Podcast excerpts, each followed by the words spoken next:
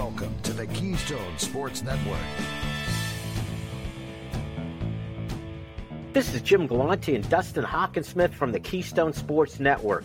Dustin, Penn State escaped from Purdue with an exciting narrow win, but it was also the debut of highly touted freshman Drew Allar at quarterback. It was only one short series, but what were your impressions?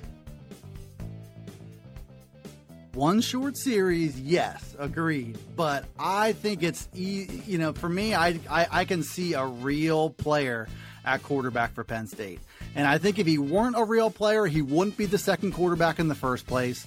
Uh, but you look at, you know, tangibly what he brings to the table former five star talent, big time arm, but he can move well. And I think what you saw was more intangible stuff uh, to be encouraged by than anything else. Of course, he threw a ball to Tyler Warren that was dropped, as we touched on on this week's show, that not many other quarterbacks could make. You saw great pocket presence, great agility within the pocket, and you saw a kid who really wasn't all that fazed despite being on the road to start the second half against a good opponent in a pretty energetic stadium. So you add all that stuff up some good poise, some advanced feel type stuff, and then the pure arm. And I think you can conclude that Drew Allar's got a bright future. I think you're going to see him in more games than not this year because James Franklin wants to get him experience. And I think you're going to be looking at a guy who might be gone from Penn State inside of three years and not lasting an entire four or five years. Thanks for thanks for that, Dustin.